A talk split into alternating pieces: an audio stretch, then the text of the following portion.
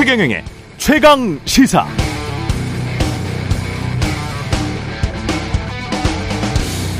네, 누가 봐도 절대 망하지 않을 것 같은 공기업의 채권 발행이 유찰됐다. 이게 의미하는 게 뭘까요? 믿지 못한다는 겁니다. 돈 빌려줄 기관이 돈 꿀 기업을 불신한다는 것.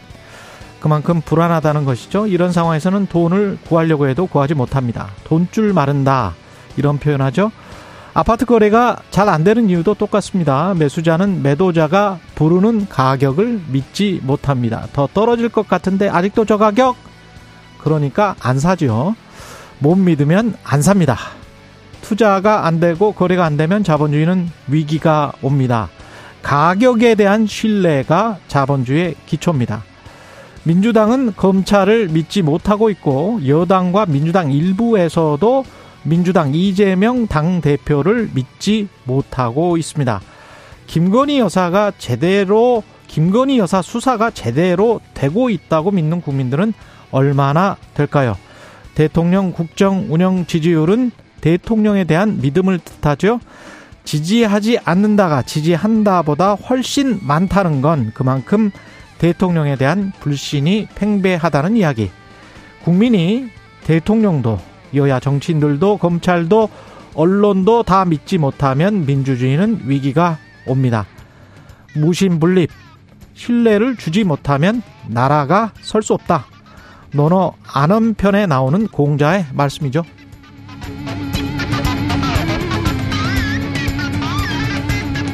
네, 안녕하십니까. 10월 24일 월요일 세상에 이익이 되는 방송 최경련의 최강시사 출발합니다. 저는 KBS 최경련 기자고요. 최경련의 최강시사 유튜브에 검색하시면 실시간 방송 보실 수 있습니다.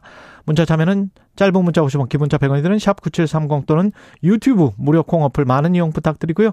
청취율 조사 기간 아직 계속되고 있습니다. 최경련의 최강시사로 다양한 질문, 의견 보내주신 분들 중 추첨 통해서 커피 쿠폰 보내드리겠습니다. 많은 참여 부탁드리고요. 오늘 최강시사 민주당 대장동 특검 제안 관련해서 국민의힘 양금희 수석 대변인 만나보고요. 박지원 전 국정원장과 함께 정치 현안 그리고 레고랜드 사태 아까 제가 말씀드린 기업의 자금줄 마르는 상황 예 박정호 교수와 함께 짚어보겠습니다.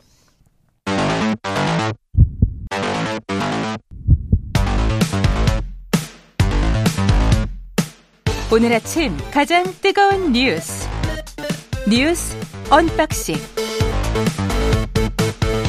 자 뉴스 unboxing 시작합니다. 민동기 기자 김민아 평론가 나와 있습니다. 안녕하십니까? 안녕하세요. 예, 오늘 북상선 한 척이 새벽에 서해 NLL 침범해서 군이 경고 사격을 하고 퇴거를 시켰다고 합니다. 네, 오늘 오전 3시 42분경인데요. 서해 백령도 서북방에서 북한 상선 한 척이 NLL을 침범을 했고 우리 군이 경고통신 및 경고 사격으로 퇴거 조치했다고 밝혔습니다. 일단 북한 선박은 NLL 북한 쪽으로 퇴거한 그런 상황이고요. 일단 우리 군 당국은 이 선박이 NLL을 넘은 행위를 침범으로 보고 경위를 파악을 하고 있습니다. 예. 근데 북한이 우리랑은 또 다른 입장을 내놓았습니다. 오늘 조선중앙통신이 또 보도한 내용을 보면은요. 남측 함정이 서해 해상 군사 분계선을 침범을 했고 그래서 경고 사격을 했다. 또 이렇게 지금 보도를 하고 있거든요. 네. 지금 방금 합참 KBS 속보로 뜬 거는 북이 해상 완충 구역에 방사포 10발을 발사했다. 네. 우리 합참은 9.19 합의 위반이다. 이렇게 나왔네요. 예. 네. 그렇습니다. 그래서 하던 거 계속 하는 거죠. 북한이 지금. 음. 어, 9.19 군사 합의를 완전히 이제 어, 우리는 무시한다라는 메시지를 계속 보내면서 이게 북에 이제 선박이 넘어온 게 어떤 의미일지는 추가로 확인을 해봐야 되고 파악을 해봐야 되겠지만 결국 이러한 여러 가지 갈등 요소들이 한 점으로 이제 모이게 될 것 같습니다. 왜냐하면 이 중국의 당대하고 공산당 중앙위도 끝난 거잖아요. 시진핑 3년이 마무리가 됐기 때문에 이제는 북한으로서는 이제 우리가 여러 가지 할 수 있는 옵션이 그동안 좀 자제해 왔던 것도 이제는 할 수 있다라고 판단을 할 것이고 그게 여러모로 이제 핵실험이라든가 미사일 도발이라든가 이런 것들로 이어질 것인데 그러한 불안한 사건들이 계속 이어질 수 있는 어떤 첫 발자국 같은 게 지금 찍힌 거다 이렇게 볼 수 있는 거여서 예. 앞으로도 좀 놀랄 수 있는 뉴스들이 계속 나올 것 같습니다. 그 다음에 다음 뉴스가 레고랜드 사태로 지금 정부가 어제였죠? 갑자기 50조 원 플러스 알파를 시장에 지원하기로 그렇게 유동성 공급 대책을 내놨습니다. 네, 어제 이제 비상 거시경제 금융회의를 열었는데요. 어, 말씀하신 것처럼 강원도 레고랜드 채무 불이행 때문에 시장에 돈줄이 마르니까 정부가 긴급하게 50조 원 플러스 알파 규모의 유동성 지원책을 내놨습니다. 그러니까 레고랜드 사태를 잠깐 소개를 해드리면 이 강원도가 최문순 지사 시절에 강원 중도 개발 공사를 통해 레고랜드 테마파크 개발에 뛰어듭니다. 이걸 위해 조달한 2,050억의 지급을 이제 보증을 했는데 근데 이번에 이제 국민의힘 김진태 지사가 당선이 되지 않았습니까? 예. 강원도지사에 아, 지난 9월 말에 이걸 못 갚겠다 이렇게 선언을 한 겁니다. 그러니까 자금 조달을 위해서 자산 유동화 기업 어음을 발행한 이 특수 목적 회사가 부도가 나는 그런 상황이 발생을 했고요. 그러니 강원도 강원 중도 개발공사의 빚을 강원도가 지급 보증을 했는데 네. 이걸 못 갚겠다. 그러니까 지방자치단체가 지급 보증을 해서 음. 최고 신용 등급을 받은 기업 어음도 부도가 그렇게 나는 그런 상황이다 보니까 공사입니다. 공사의 어음을. 그러니까 지자체 예. 발행 채권도 한마디로 못 믿겠는데 일반 회사채는 뭘 믿고 지금 사겠느냐 이런 불안감이 퍼지면서 혼란이 발생을 한 거고요. 그러니까 증권사들이 이제 건설사가 지급 보증한 기업 어음 인수도 기피하게 되는 그런 상황까지 발생을 하다 보니까 한마디로 시장에 돈줄이 말랐던 거고요. 정부가 대규모로 자금을 풀어서 이걸 좀 해결을 해보겠다. 뭐 이런 상황인 겁니다 지금. 불안불안했어요. 왜냐하면 그 기업 CFO 하시는 분을 아는데 그 찌라시가 그 전부터 돌고 있었고 증권사 쪽에서도 이게 심상치가 않다. 이게 지난주 한 수목부터 시작된 음. 이야기들입니다. 근데 이제 갑자기 이제 주말에 레고랜드 사태가 터져서 그렇죠. 전반적으로 아 이게 심각하구나 그러면서 이제 언론들이 받아쓰기 시작한 것이죠. 예. 이제 레고랜드 관련 우려나 이런 거는 말씀하신 대로 지난주부터 좀 제기가 됐는데 예. 이 문제와 관련돼서 이제 어 그런데 이게 레고랜드의 문제이기도 한데 음. 전반적으로 근데 이제 어 금융시장이 지금 이제 위축이 되는 그런 상황 속에서 이게 불에 기름을 부은 격이 됐다라는 평가가 많은 것 같아요. 아, 그게 일반적이죠. 그렇죠. 네. 그러니까 지난번부터 예를 예를 들면은 제가 뭐 이렇게 언론 보도를 쭉 보니까 그런 평가들이 나오는데 그 전에는 이제 한전이 다 뭐 돈을 빨아간다 뭐 이런 음. 평가가 있었다가 그 다음에는 이제 금융기관들이 또 이 유동성 규제나 이런 걸 맞추기 위해서 또 전체 채권 시장의 상당 부분을 또 이제 끌어간다든지 그래서 한전채하고 그 다음에 금융기관에서 발행한 채권이 거의 이제 채권 시장 절반이다 뭐 이렇게 평가가 된다든지 이런 우려들이 있었는데 이런 건 당연히 이제 급격한 금리 인상이라든가 이런 것들 때문에 예, 시중의 자금이 이제 좀 마르면서 생긴 일이겠죠. 예. 그런데 이런 것에 더해 가지고 지금 그러면 이 돌아다니는 자금들이 신용도가 높은 채권에 그러면 투자를 하는 그런 상황이 좀 발생을 하게 되는데 근데 그 신용도가 가장 높다고 하는 지자체가 보증한 지금 채권도 부동화 난다라고 했을 때는 앞으로 더 자금 경색이 심해지지 않겠냐 일반 회사 입장에서는 얘기가 이렇게 되는 거거든요. 한국전력이나 이전에 레고랜드 사태가 나오기 전에 한국전력이랄지 한국도로 공사랄지 일부 유찰이나 전액 유찰이 됐거든요. 음, 그러니까 그렇습니다. 그 사람들이 돈을 꾸려고 해도 한국전력이나 한국도로공사가 망할 리는 없 없잖아요. 그렇죠. 네? 네. 상식적으로. 근데 그 사람들이 돈을 끌려고 회사채 시장에 발행을 하려고 하는데 일부 유찰이 되고 전액 유찰이 됐다는 거는 얼마나 돈줄이 지금 경색이 됐다.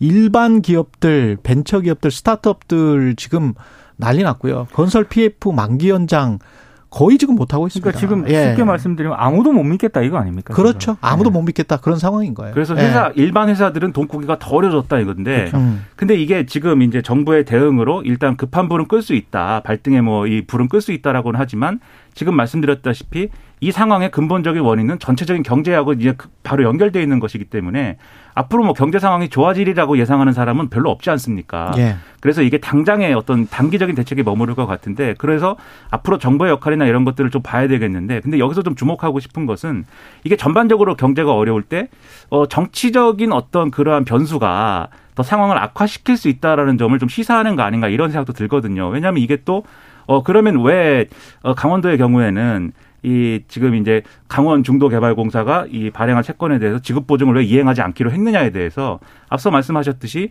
이게 결국 이제 지금 김진태 강원지사가 전임 지사의 사업에 대해서 불신이 있기 때문에 그래서 이제 상황이 이렇게 된 거 아니냐라는 평가도 일각에서는 나오는 거거든요. 예. 그러니까 이런 것에 유념해서 정치권도 그렇고 지자체도 그렇고 전체 경제 상황을 좀 지켜보면서 그런 판단을 좀 해야 될 필요가 있다는 걸 보여주지 않느냐 이런 얘기도 있다는 겁니다. 아, 관련해서 여러 가지 할 말이 있지만 박정호 교수와 자세히 짚어보겠습니다. 다음 이슈는 김영 민주연구원 부원장이 구속이 됐고 어제 검찰이 첫 피의자 조사를 했습니다. 네, 구속 이후 처음으로 어제 불러서 피의자 조사를 이어갔는데요. 일단 김영 부원장은 이재명 대표의 대선 자금 명목으로 유동규 전 성남 도시개발공사 기획본부장을 통해 8억 4,700만 원을 수수한 혐의를 받고 있습니다. 구속 기간이 최장 20일이거든요. 예. 검찰이 아마 김용 부원장을 상대로 자금 사용처 그리고 이재명 대표의 보고 지시 여부 등에 대해서 조사할 것으로 예상이 되고 있습니다. 아, 그리고 오늘 언론 보도가 몇 가지가 좀 있는데요. 검찰이 남욱 변호사가 정치 자금의 대가로 김용 부원장에게 부동산 신탁회사 설립이라든가 음. 경기 안양시 개발 사업을 위한 탄약고 이전을 청탁했다는 진술을 확보했다. 이런 예. 보도가 있고 또 하나는 어, 김용 부원장과 함께 이재명 대표의 최측근으로 불리우는 정진상 민주당 대표실 정무조정실장이 2014년 남욱 변호사로부터 5천만 원을 받았다는 진술을 또 받아냈다. 이런 언론 보도도 있습니다. 그리고 이 김용 부원장 같은 경우에는 비슷한 시기 1억을 받았다는 의혹도 함께 받고 있는데요. 이렇게 되면은 검찰 수사 대상이 대선뿐만 아니라 2014년 성남시장 선거 그리고 2018년 경기지사 선거로까지 확대될 가능성도 있습니다. 음. 그러니까 지금 이제 어 지금 말씀하신 대로 검찰의 수사 범위라는 거는 지금 자기 검찰 입장에서 상정하고 있는 범위 굉장히 넓은 것 같아요. 지난 대선뿐만이 아니고 이재명 대표가 성남시장이던 시절부터 이 대장동 일당들하고 뭔가 이 작은 문제로 엮여가지고 선거를 치르거나 뭐 이런 거 아니냐라는 얘기까지 지금 하고 싶은 것 같은데 일단 구체적으로 수사가 진행되고 확보되고 뭐 이런 것은 아직까지는 지금 이제 김용 부원장이 어쨌든 구속이 됐기 때문에 거기서 이 유동규 전 본부장으로부터 김용 부원장으로 건너간 돈이 있다라는 것까지는 어느 정도는 뭐 이렇게 추정해 볼 수 있어도 그 돈의 성격이라든가 실제로 대선 자금으로 쓰였다든가 이런 것에 대해서는 검찰이 의심은 가지고 있어도 아직 구체적으로 뭐 확보한 어떤 증거라든가 이런 문제는 아직은 없지 않나 싶어요. 이 진행되는 경과들을 보면. 그래서 앞으로 김용 부 원장에 대한 수사가 어떻게 진행되느냐에 따라서 김용 부 원장이 예를 들면은 이 돈의 사용처에 대해서 구체적인 진술을 한다거나 또는 이 사용처와 관련된 핵심적인 물증이 나온다거나 이렇게 될 것이냐가 앞으로는 상당한 관심사일 것 같은데 그 관심사가 이제 어 지금 말씀드렸듯이 또 이재명 대표가 꾸린 경선 캠프로 흘러 들어가서 경선 자금으로 쓰였다라는 부분하고 그다음에 만약에 이게 나중에 대선에서의 역할까지 이제 본선에서까지도 쓰였다라는 부분까지 뭐 갈 것이냐 이런 것들은 지켜볼 필요가 있는데 민주당은 일단 김용 부원장이 돈을 받은 거 받았다라는 것 자체가 지금 어, 사실이 아니다라는 입장이에요. 그래서 요 간극이 과연 메꿔질 것이냐, 정치적으로 어떻게 해소될 것이냐 상당히 걱정스럽습니다. 밑단과 윗단을 그냥 나눠서 보, 면 될 것 같은데 저는 뭐 걱정하는 거는 없고요. 밑단은 밑단에서는 유동규가 김용에게 돈을 줬느냐, 김용은 돈을 받았느냐. 그리고 윗단은 김용이 그 돈을 가지고 만약에 받았다면 그 돈을 가지고 정치 자금으로 활용했느냐. 그걸 이재명 대표가 알았느냐. 뭐 이겁니다. 그래서 밑단과 윗단은 구분해서 봐야 될 것 같고 유동규는 어 김용에게 돈을 줬다면 돈을 준 정황과 증거에 관해서는 유동규가 이야기를 하겠죠. 근데 유동규 전 본부장이 지금 밖으로 나와 있는 상황이잖아요. 그렇죠. 구속이 그렇죠. 풀려 있기 때문에 한국일보가 단독 인터뷰를 했던데 뭐 유동규 전 본부장이 이렇게 이야기를 하는 것, 그 다음에 본인이 민주당이나 이재명 당대표에 지금 섭섭 했다는 거 아니에요? 섭섭해서 이제 이야기를 시작했다. 그것도 언론에 미칠 영향 그리고 앞으로 정치권에 미칠 영향이 있기는 있겠죠. 그러니까 예. 조선일보, 동아일보 등이 오늘 새롭게 보도한 내용도 있긴 한데요. 음. 근데 이제 방금 말씀하신 것을 바탕으로 몇 가지 이제 앞으로 검찰이 어떻게 할 것인가 이걸 예. 전망을 해보면 아무래도 정진상 그 정무조정실장과 같은 어 이재명 대표의 측근들 조사에 나설 가능성이 일단 있습니다. 그리고 민주당의 반발로 무산이 됐던 민주연구원 사무실 압수수색 있지 않습니까? 예. 이거 아마 다시 집행할 가능성도 있고요. 다만 이제 어, 이번 주에 어, 대통령의 국회 시정연설 등이 있기 때문에 아마 타이밍을 좀 조절할 가능성도 있고 그리고 일단 어 김영 부원장이 돈을 받은 사실을 지금 완전 부인하고 있는 그런 상황이기 때문에요. 그렇죠. 일단 검찰 입장에서는 자금이 오간 게 사실인지 음. 그리고 이 돈의 성격이 불법 정치 자금이었는지 실제 이 돈이 경선 활동에 쓰였는지 이재명 대표가 이걸 알고 있었는지 이건 아마 앞으로 검찰이 수사를 통해 밝혀내야 될 대목입니다. 그래서 굉장히 거쳐야 할 단계가 많습니다. 음. 제가 걱정이 된다 그런 거는 예. 이재명 대표의 뭐 이런 신상이나 이런 문제가 아니라 그렇겠죠. 이게 결국은 이게 결국은 지금 이제 민주당 이재명 대표는 특검을 하자 그러고 예. 그리고 그 특검이라는 거는 사실 국회에서 뭐 결정을 해야 되는 거고 예. 심지어 이게 지금 말씀하신 것처럼 이제 대통령의 시정연설이나 이런 것하고도 영향을 받는 그런 국면이 된 것처럼 보이는데 이게 수사는 수사대로 가고 국회는 국회 할 일을 하고 정부도 지금 경제 정치이익이나 이런 것이 오는 상황에서 최선을 다한다. 이런 그림을 그릴 수 있으면 걱정할 게 없죠. 네. 수사는 수사대로 확실하게 하고 이렇게 가면 되는데 이게 다 이제 정치권의 이제 논의로 막 빨려 들어오면서 아무것도 결정 못하는 상황이 될 가능성이 높아지지 않습니까? 맞습니다. 그러니까 어제도 이제 어 더불어민주당의 조정식 사무총장하고 박홍근 원내대표가 연이어서 이제 어 기자간담회 내지는 기자회견을 연이어서 했어요. 네. 조정식 사무총장은 특검을 시정연설 25일 전에 특검 수용 여부를 밝혀라. 이런 내용이었고 음. 박홍근 원내대표는 일단 시정 연설을 뭐 하기 전에 음. 그 윤석열 대통령의 이제 그 미국 순방 당시에 그 저기 사과 해외 순방 당시에 그 논란에 대해서 사과를 해라 이렇게 얘기를 했는데 음. 저는 혹시라도 이제 특검을 수용하지 않으면 시정 연설을 거부하겠다라는 메시지가 나올까봐 좀 걱정을 했습니다. 그건 제가 볼 때는 좀 적절치 않은 것 같은데 특검은 대장동 특검을 지금 말하는 거죠? 그렇습니다. 그렇습니다. 대장동 의혹에 대해서 윤석열 대통령의 과거에 이제 그 뭐 부산 저축은행 수사를 봐줬느니 하는 그런 내용까지 다 포함해 갖고 특검을 하자라고 이재명 대표가 주장을 했는데 한꺼번에 다 하자. 그렇죠. 이 대선 때 한 얘기 그대로 또 되풀이한 거죠. 그러네요. 근데 그런 것들을 어떤 이 국정의 전제 조건으로 삼으면은 굉장히 곤란해지거든요. 근데 지금 박홍근 원내대표가 다행히도 국회를 향해서 모욕했다라고 했으니 그렇게 그런 취지로 당시 김은혜 홍보수석이 막말 논란에 대해서 해명을 했으니 이 베이비 그렇죠. 네. 그거에 대해서는 사과를 해야 우리도 시정 연설에 응할 수 있지 않느냐 얘기를 이렇게 했어요. 그럼 음. 저는 저 같은 사람이 볼 때는 아 그거는 그거는 타당한 것 그렇죠. 같다. 왜냐하면 네. 대통령의 막말 때문에 국회가 모욕당했다라고 한다면 그 부분에서는 조치가 있어야 된다라는 생각이 들어서 그 부분을 연계하지 않은 거는 다행이라고 생각하는데 향후에 이후에라도 어쨌든 특검법 처리 과정이나 이런 것들이 본궤도에 막 오르게 되고 뭐 이렇게 되면은 그런 논란들이 여러 가지로 커지지 않겠습니까? 이제 그런 대목들이 걱정이 되는 것이죠. 민주당의 특검 제안에 관해서 국민의힘은 신의 악, 악수라 그랬잖아요. 신의 네. 악수다. 이게 신의 쉐이크가 아니고 나쁜 수다. 예. 네. 왜 그랬을까요? 그러니까 안 될 거다 현실적으로. 현실적으로 어렵죠. 어. 왜냐하면 일단 법사위원장이 예, 김도읍 국민의힘 의원입니다. 그렇죠. 예, 일단 현실적으로 제가 이게 어렵다는 이유를 말씀을 드리는 게 예. 법사위원장이 국민의힘 의원이고요. 그리고 fast track으로 한다 하더라도 재적 의원 5분의 3 이상 11명이 찬성을 해야 되거든요. 조정훈 의원이 있고. 근데 지금 법사위 소속 민주당 의원은 10명이고 조정훈 시대전화 의원의 동의가 필요한데 음. 조정훈 의원이 과연 이 문제에 대해서 찬성을 한다. 이런 아직 입장은 언론을 통해서 잘 밝게 공개적으로 밝히지는 않은 것 같아요. 그래서 음. 현실적인 측면에서는 그렇게 쉽지는 않은 그런 상황입니다. 그 모든 사안을 넘어서 예를 들면 민주당이 일방 처리한다. 네. 근데 이게 문제가 뭐냐면은 이 특검의 어쨌든 대상은 어쨌든 이재명 대표와 주변 인물들인 거잖아요. 그렇죠. 그리고 그 특검이라는 것은 어쨌든 검찰 수사를 못 믿어서 이제 추진하겠다라는 게 민주당 입장인 그렇죠. 건데 네. 그것을 일방 처리했다라고 할 때는 대통령이 거부권을 행사할 수 있는 명분이 서거든요. 그게 음. 대통령 입장에서는 이렇게 주장할 거 아닙니까? 수사 대상 자가 수사 대상이 자신의 어떤 수사 강도나 이런 것들을 낮춰달라라는 취지의 뭐 특검법이나 이런 것들을 스스로 처리하였는데 그것을 내가 이제 수용해야 되느냐 이렇게 갈 가능성이 커지잖아요. 음. 그럼 이런 것들이 지금 말씀하신 대로 현실 가능성을 또 낮추는 그런 요인이기 때문에 사실상 특검 카드가 지지층 결집 그리고 지지층이 지금 좀 당혹스러울 텐데 지지층이 민주당 지지층이 할 말이 할 말을 뭔가 만들어주는 그러한 역할 이상의 것을 할 수 있을 것인가 이런 부분이 좀 의문이 제기가 되고 있는 거죠. 그래서 그 촛불 집회에서는 김건희 특검 이 이야기가 나왔는데 민주당은 주로 주장하는 게 대장동 특검이란 말이죠. 그러니까 대장동 좀 불, 불일치하는 것 같습니다. 국민의힘이 반대하더라도 대장동 특검을 추진을 하겠다라는 거고요. 음. 이 대장동 특검에는 원래 그 지난 3월에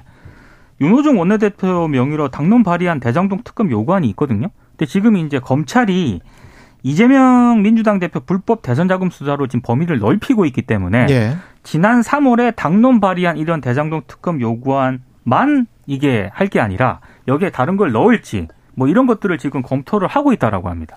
조금 의문이 드는 게 그러니까 만약에 이제 정말 검찰 수사를 못 믿겠다라고 하면 특검 주장도 할 수가 있겠지만 지금 못 믿겠다라고 하는 것, 즉 예, 검찰이 무슨 뭐 유동규 씨를 회유했을 것이고 거래했을 것이고 뭔가 수사 내용을 조작했을 것이다 등등등 그리고 과거에도 그런 사례가 있었고 멀지 않은 이 과거에 그런 일들이 있었다. 라는 게 이제 민주당의 주장인데 그러니까 당사자로서는 주장할 수 있는 내용인데 이 방어권을 행사해야 되는 그런데 일반 국민들과 유권자들이 보기에 이게 과연 이제 그러한 어떤 조작설, 회유설 이런 것들이 여러 정황이 우리가 의심할 만하다라는 것 이상의 어떤 실체를 갖고 있느냐 음. 지금으로서는 그걸 확인하기가 어렵거든요. 네. 그러면 그걸 확인하기 어려운 상황에서 굳이 검찰 수사를 믿을 수가 없으니 특검을 하자라고 당사자가 주장하는 거에 대해서 국민들이 얼마나 신뢰를 가질 수 있을까 동의할 수 있을까 저는 상당히 회의적인 그런 생각입니다. 민주당 주장도 바뀔 수 있어요. 어떤 fact가 나오는가에 따라서. 그래서 앞으로 한 한 달 정도가 중요할 것 같습니다. 네, 그렇습니다. 예, 여기까지 듣겠습니다. 뉴스 unboxing 민동기 기자 김민아 평론가였습니다. 고맙습니다. 고맙습니다. KBS 1라디오 최경영의 최강시사 듣고 계신 지금 시각 7시 40분입니다. 오늘 하루 이슈의 중심. 당신의 아침을 책임지는 직격 인터뷰. 여러분은 지금 KBS 1라디오 최경영의 최강 시사와 함께하고 계십니다. 네, 다시 또 대장동 특검 전쟁입니다. 이번엔 불법 자금, 불법 정치 자금 의혹까지 아, 확대됐습니다. 어제 어, 여야 원내대표 연이어 기자 간담회 열면서 신경전 벌였고요. 여야 대치로 예산 국회에도 파행되는 거 아니냐 이런 우려도 나오고 있습니다. 자세한 이야기 국민의힘 양금희 수석 대변인 연결해 보겠습니다. 안녕하세요. 네, 안녕하세요. 예. 지금 어제 민주당은 윤석열 대통령의 대장동 특검 수용을 촉구했습니다. 검찰 못 믿겠다는 이야기죠. 예. 네. 네. 검찰을 못 믿겠다라고 얘기를 하는데 예. 그거는 어떻게 보면은 뭐 특검을 하자고 하기 위한 핑계에 지나지 않고요. 어 7월 달부터 아마 수사팀이 새로 교체가 되고 난 이후에 수사가 속도전을 내고 있고 새로운 사실들이 밝혀지고 있으니까 이에 대해서 민주당에서 시간 끌기 어, 작전으로 내놓은 것이 특검이 아닐까 그렇게 생각을 하고 있습니다. 국민의힘은 이게 이제 악수다 수사를 막고 죄를 덮으려는 고문 속내가 훤히 들여다 보인다. 네. 이렇게 말씀을 하셨는데 고문 속내가 훤히 들여다 보입니까? 어, 저희는 합리적인 의심이 당연히 들죠. 이재명 대표를 둘러싸고 있는 모든 사람들, 이, 어, 범죄 사실들이 지금 낱낱이 밝혀지고 있고요. 예. 그와 관련되어서 가장 중심에 이재명 대표가 있, 있으니까 그에 대한, 어, 범죄 사실을 저희가 낱낱이 수사를 해서 어, 검찰에서 밝혀져야 된다고 생각을 하고 있습니다. 그 국민의힘 입장에서는 지금 검찰이 주장하는 것이 상당히 사실 가능성이 높다 이렇게 지금 판단을 하고 계시는 거죠? 네, 그렇죠. 예. 네. 특히 그러면 그 대선 자금까지 쓰였을 것이다. 어, 당연히 그랬을 거라고 생각을 하고 있습니다. 아, 그래요? 어떤 근거 같은 거는 혹시 어, 저희가 근거, 이런 부분에 대한 범죄 사실들은요, 사실 예. 따져보면은, 어, 정치 자금으로 돈이 건네가는 그 상황을 아마 이 경찰이나 검찰에서 어, 잡, 순간을 잡지 않으면, 아니 뭐, 어, 증명할 방법이 없는, 없다, 뭐, 이렇게 볼 수 있는 사건 중에 하나인데, 이런 사건들은 대체적으로 그 주변인들의, 다시 말하면 정인들의 일관된 진술, 합리적 진술과 그를 뒷받침할 수 있는 증거들을 가지고 추적해 나가는 것이라고 저희들은 보고 있거든요. 그 추적해 가는 과정에서 상당히 아마 이재명 대표의 특미까지 수사가 진행되어 있지 않을까, 그렇게 저희들은 의심을 하고 있습니다. 정치적 으로 봤을 때 이게 지금 대장동 특검이 법사위에서 통과될 가능성, 그 국민의힘이 합의할 가능성 이런 거는 국민의힘 입장에서는 뭐 한치도 없습니까? 저희는 한치도 없다고 어, 말씀드리고 싶고요. 예. 어, 일단 법사위원장이 김도우 위원장님의 입장도 그럴 것이라고 생각을 하고 있고 어. 또이 점을 저희들이 들여다봐야 되는데요. 지난해 대선이 진행이 될 때 어, 저희가 40몇 차례에 걸쳐서 이 부분에 대해서 특검을 하자. 왜냐하면 그 저희가 특검하자고 주장했던 이유는 검찰에서 수사를 제대로 안 하고 뭉개고 있었거든요. 그 때문에 특검을 하자고 저희가 40여 차례에 걸쳐서 민주당에게 요구를 했고 어. 특검법까지 발의를 했습니다. 작년 9월에. 예. 그럼에도 불구하고 이것을 상정조차 하지 않았어요. 그러면서 민주당에서 했고 이재명 대표가 했던 얘기가 특검을 주장하는 자가 범인이라고 그랬습니다. 그러면 그 말을 돌려드리고 싶습니다. 지금 음. 이재명 대표께서 특검을 주장하시는데 그러면 이재명 대표가 범인입니까? 이렇게 묻고 싶습니다. 그럼 민주당이 대장동 특검과 김건희 특검 쌍특검을 주장을 하면 어떻게 생각하세요? 어, 그 김건희 여사에 대한 특검을 주장하고 있는데 이것도 일종의 어 물타기용이고 시간 끌기용이라고 생각하고요. 예. 이재명 대표의 방탄이라고 저희가 보는데 김건희 여사와 관련되어지는 특검은 저희가 들여 사건을 들여다 보면은 도이치 모터스 사건 때도 30여 차례 문재인 정권 때 그리고 코바나 컨텐츠도 38회에 걸쳐서 압수수색이 진행이 됐습니다. 그럼에도 불구하고 관련된 증거를 찾지 못해서 기소가 되지 않았던 사건이거든요. 그 사건을 다시 문재인 정권 때 사실은 샅샅이 털어서 수사한 사건입니다. 그걸 이제 와서 특검하자고 끌고 들어오는 거는 어, 말 그대로 어, 방탄하기 위한 어, 물타기 작전이라고밖에 볼 수가 없는 거죠.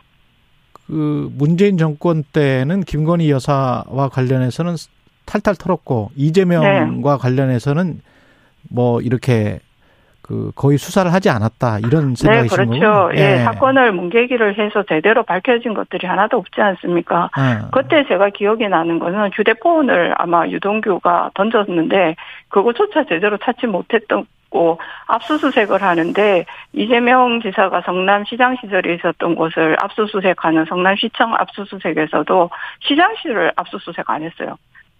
음. 이런 일을 보면은 수사를 뭉개게 했다고 볼 수밖에 없습니다. 그래요. 그러면은 국민의힘은 지금 그 정진석 비대위원장이 이야기한 것처럼 이재명의 시간은 끝났습니다. 이제 그만하십시오. 이게 의미가 이재명 당 대표가 사퇴를 해야 된다 이렇게 생각을 하시는 거예요?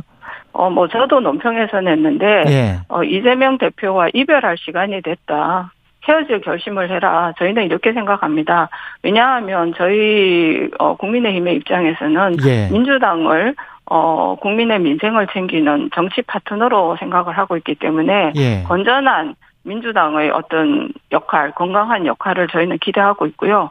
그러기 위해서 어, 법안이라든지 예산이라든지 이런 걸 함께 챙겨 나가기를 원하고 있다는 말씀을 드리겠습니다.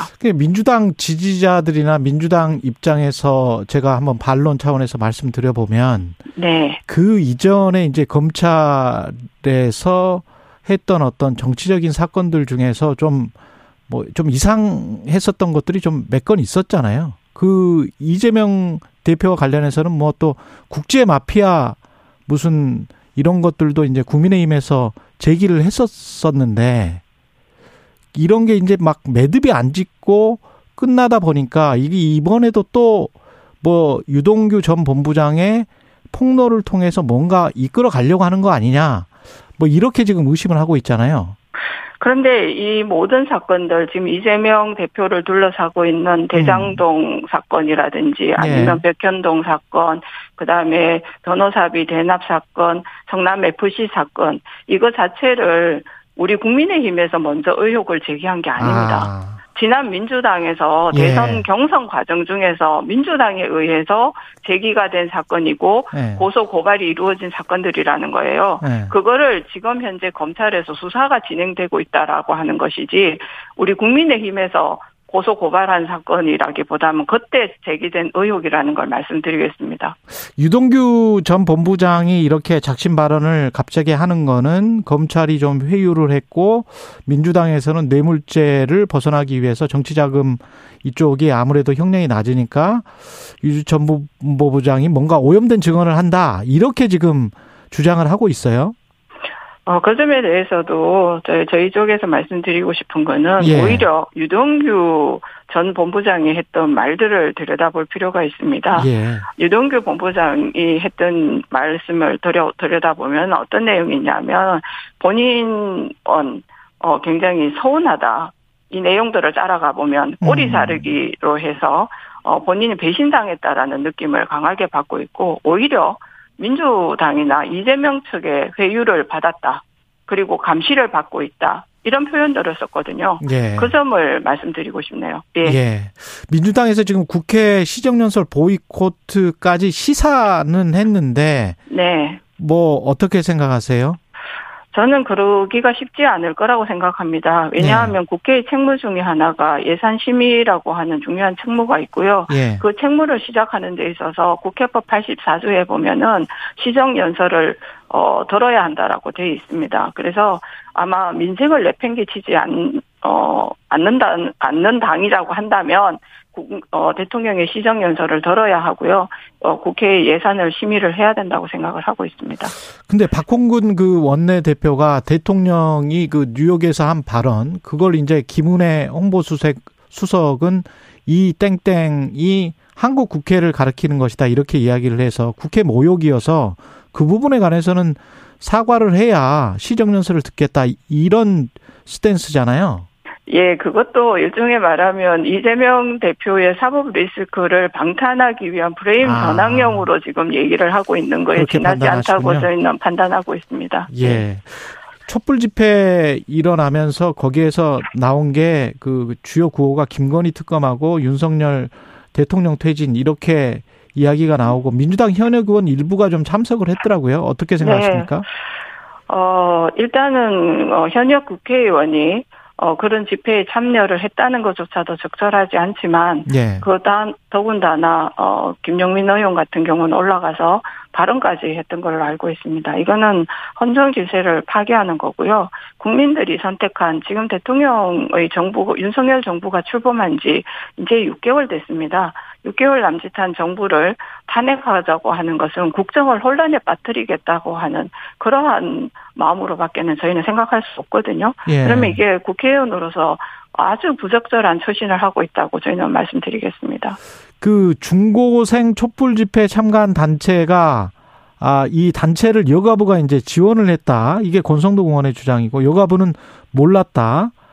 그래서 만약에 정치적으로 사용된 보조금이 확- 확인되면 환수하겠다. 이- 이렇게 돼 있어요. 근데 관련 네. 단체는 이게 협박성 성명이다. 이- 뭐 이렇게 반박을 하기도 했고 이 상황은 어떻게 보고 계세요?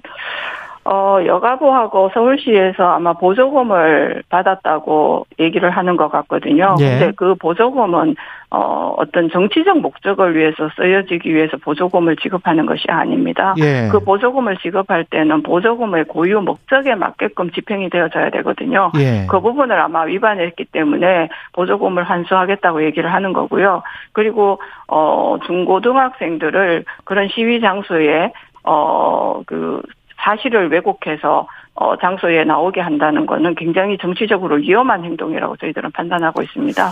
그런 단체에 보조금을 준다는 거는 조사를 해봐야 될 어, 분명히 조사를 해봐야 되는 사안이라고 생각을 하고 있습니다. 만약에 반대편에서 있었던 대통령 지지 집회에 참석한 단체들이 네. 정부나 시로부터 보조금을 받았다면 그 보조금도 환수할 생각이세요? 그 부분도 그 보조금의 집행을 그 목적하는 바가 있거든요. 그 예. 목적하는 바에 부합하게 집행이 되어졌는지는 조사를 해야 된다고 생각합니다. 이게 지금 전반적으로 봤을 때 여야가 뭐 정, 정말 강대강의 분위기인데 대통령의 지지율은 답보 상태란 말이죠. 이게 어떤 그 사법적인 절차에 따른 거다. 이 대통령실은 뭐 그렇게 주장을 하고 여당도 그렇게 주장을 합니다만 국민들은 그렇게 보는 것 같지는 않습니다. 어떻게 보세요?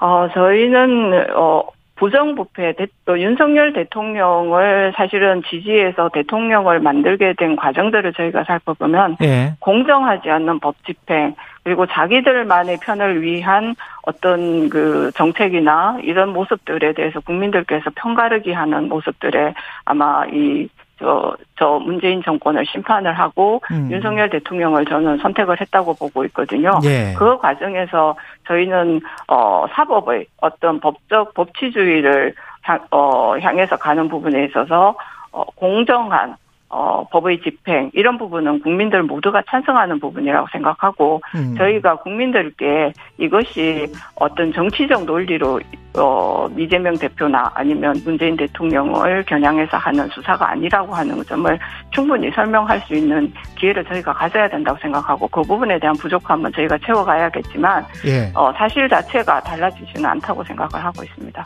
여당이나 뭐 대통령의 사과나 뭐 이런 성찰 이런 거는 필요하지 않다.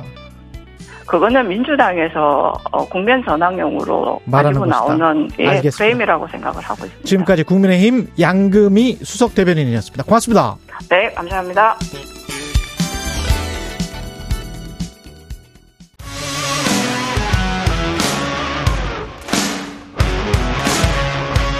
오늘 하루 이슈의 중심 최경영의 최강 시사.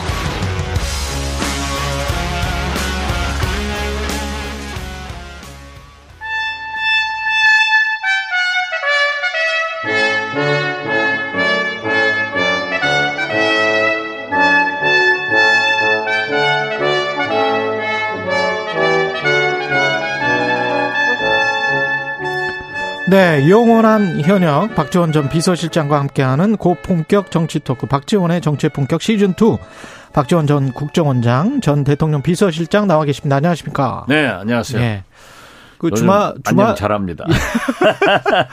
아니 주말에 뭐 기자들이 전화가 많이 왔다고요. 주말이면 말이죠. 예.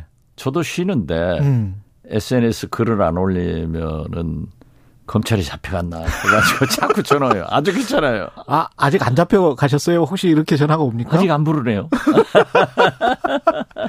근데 저 지난 토요일에 서욱 전 국방부 장관, 김홍희 전 해경청장 구속이 됐어요. 22일에 이게 이해가 안 된다고 비판을 하셨습니다. 아니 예. 사법부의 결정은 존중하지만 예. 뭐 기자들도 그러더라고요. 예. 그날 밤에 그 기자들하고 내가 저녁을 먹었는데 네. 아마 김홍희 전 해경청장은 그 진술이 좀 여러 가지로 복잡해 가지고 발부가 되더라도 음. 서욱 장관은 기각될 것 같다. 저도 그렇게 생각했는데 발부가 되니까 잘 이해가 안 돼요. 뭐 주소 어, 일정하고 직접 출두했고 장관들이 무슨 뭐 도망을 가겠어요? 증거인멸은 다 정부가 가지고 있는 거고. 음. 그래서 나는 사실 국방부 장관이 구속되는 것은 굉장히 이례적인 일이죠. 상상을 해보면 증거인멸 우려라는 게 도주의 우려는 뭐 직접 출두했으니까 그렇다고 치고 증거인멸 우려라는 거는 뭐 전직 국방부 장관이나 전 해경청장이니까 혹시 지금 현재 이제 현직에 있는 관련자들에게 구속이 안 된 상태면 전화를 해서 뭔가 어떤 무언의 압박을 넣을 수 있지 않을까 뭐 이런 측면으로 뭐 해석될 수도 있지 않을까요? 저도 똑같은 입장인데요. 예. 지금 현직에 있는 국정원 직원들이나 음. 또 지금 퇴직한 정무직 차장들이나 일체 연락을 안 하더라고요. 아. 저도 또 할 수도 없고. 그렇죠. 아무래도. 예. 국방장관도 마찬가지 아닐까. 예. 그런데 오늘 아침 어, 경향신문 한겨레 보도에 의하면은 그 여러 부하 직원들이 그러한 지시를 받았다. 음. 그리고 공직 20년 만에 이런 지시를 처음 받았다.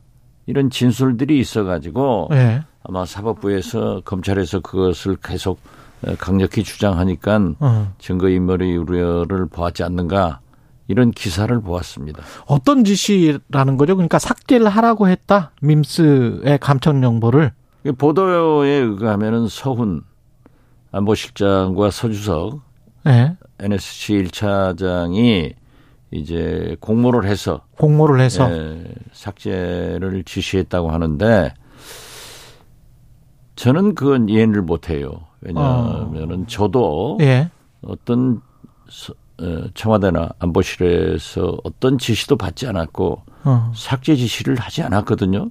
예를 들면 그때는 국정원장이셨죠. 그렇죠. 예. 국정원장이었죠.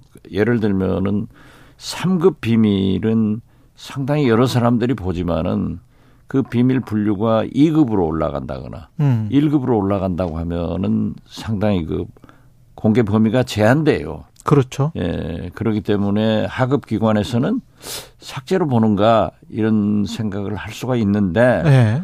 사실 그날 그 제가 국정원장 돼서 50여일밖에 안 됐기 때문에 음. 저는 뭐 솔직히 SI가 뭔지 첩보가 뭔지 정보가 뭔지 그런 구분 자체도 안 됐었어요. 또 음. 밈스만 하더라도 예. 어, 이 사건이 터져서 국방부 발표를 보고 처음 저는 그걸 알았는데 어떻게 됐든 그 비밀 분류에 따라서 열람 제한이 된다고요. 음. 이러한 것을 삭제로 받아들였지 않는가 저는 그렇게 생각합니다. 근데 검찰이나 법원도 그거를 알지 않을까요? 삭제와 열람 제한이나 글쎄요, 이거는 구분이 충분히 될 텐데 밑에 예. 뭐 여러 어 직원들이 음. 그러한 것을 진술을 했다. 음. 그렇기 때문에 그 보도에도 얼마든지 앞으로 법적 다툼이 이루어질 거다. 예. 이런 사법부가 어떤 판단을 할지는 모르겠죠. 이 보도에 나온 거 보면 검찰은 표류 가능성에 무게를 실은 첩보 보고서를 박지원 전 국정원장 예. 님이 삭제를 하도록 지시했다. 그러면 이런 이런 보도가 나온 거에 이 표류 가능성에 무게를 실은 첩보 보고서는 보셨었습니까? 혹시 있었었습니까? 이런 게? 첩보 보고서는 거듭 말씀드리지만은 그 군사적인 문제이기 때문에 예.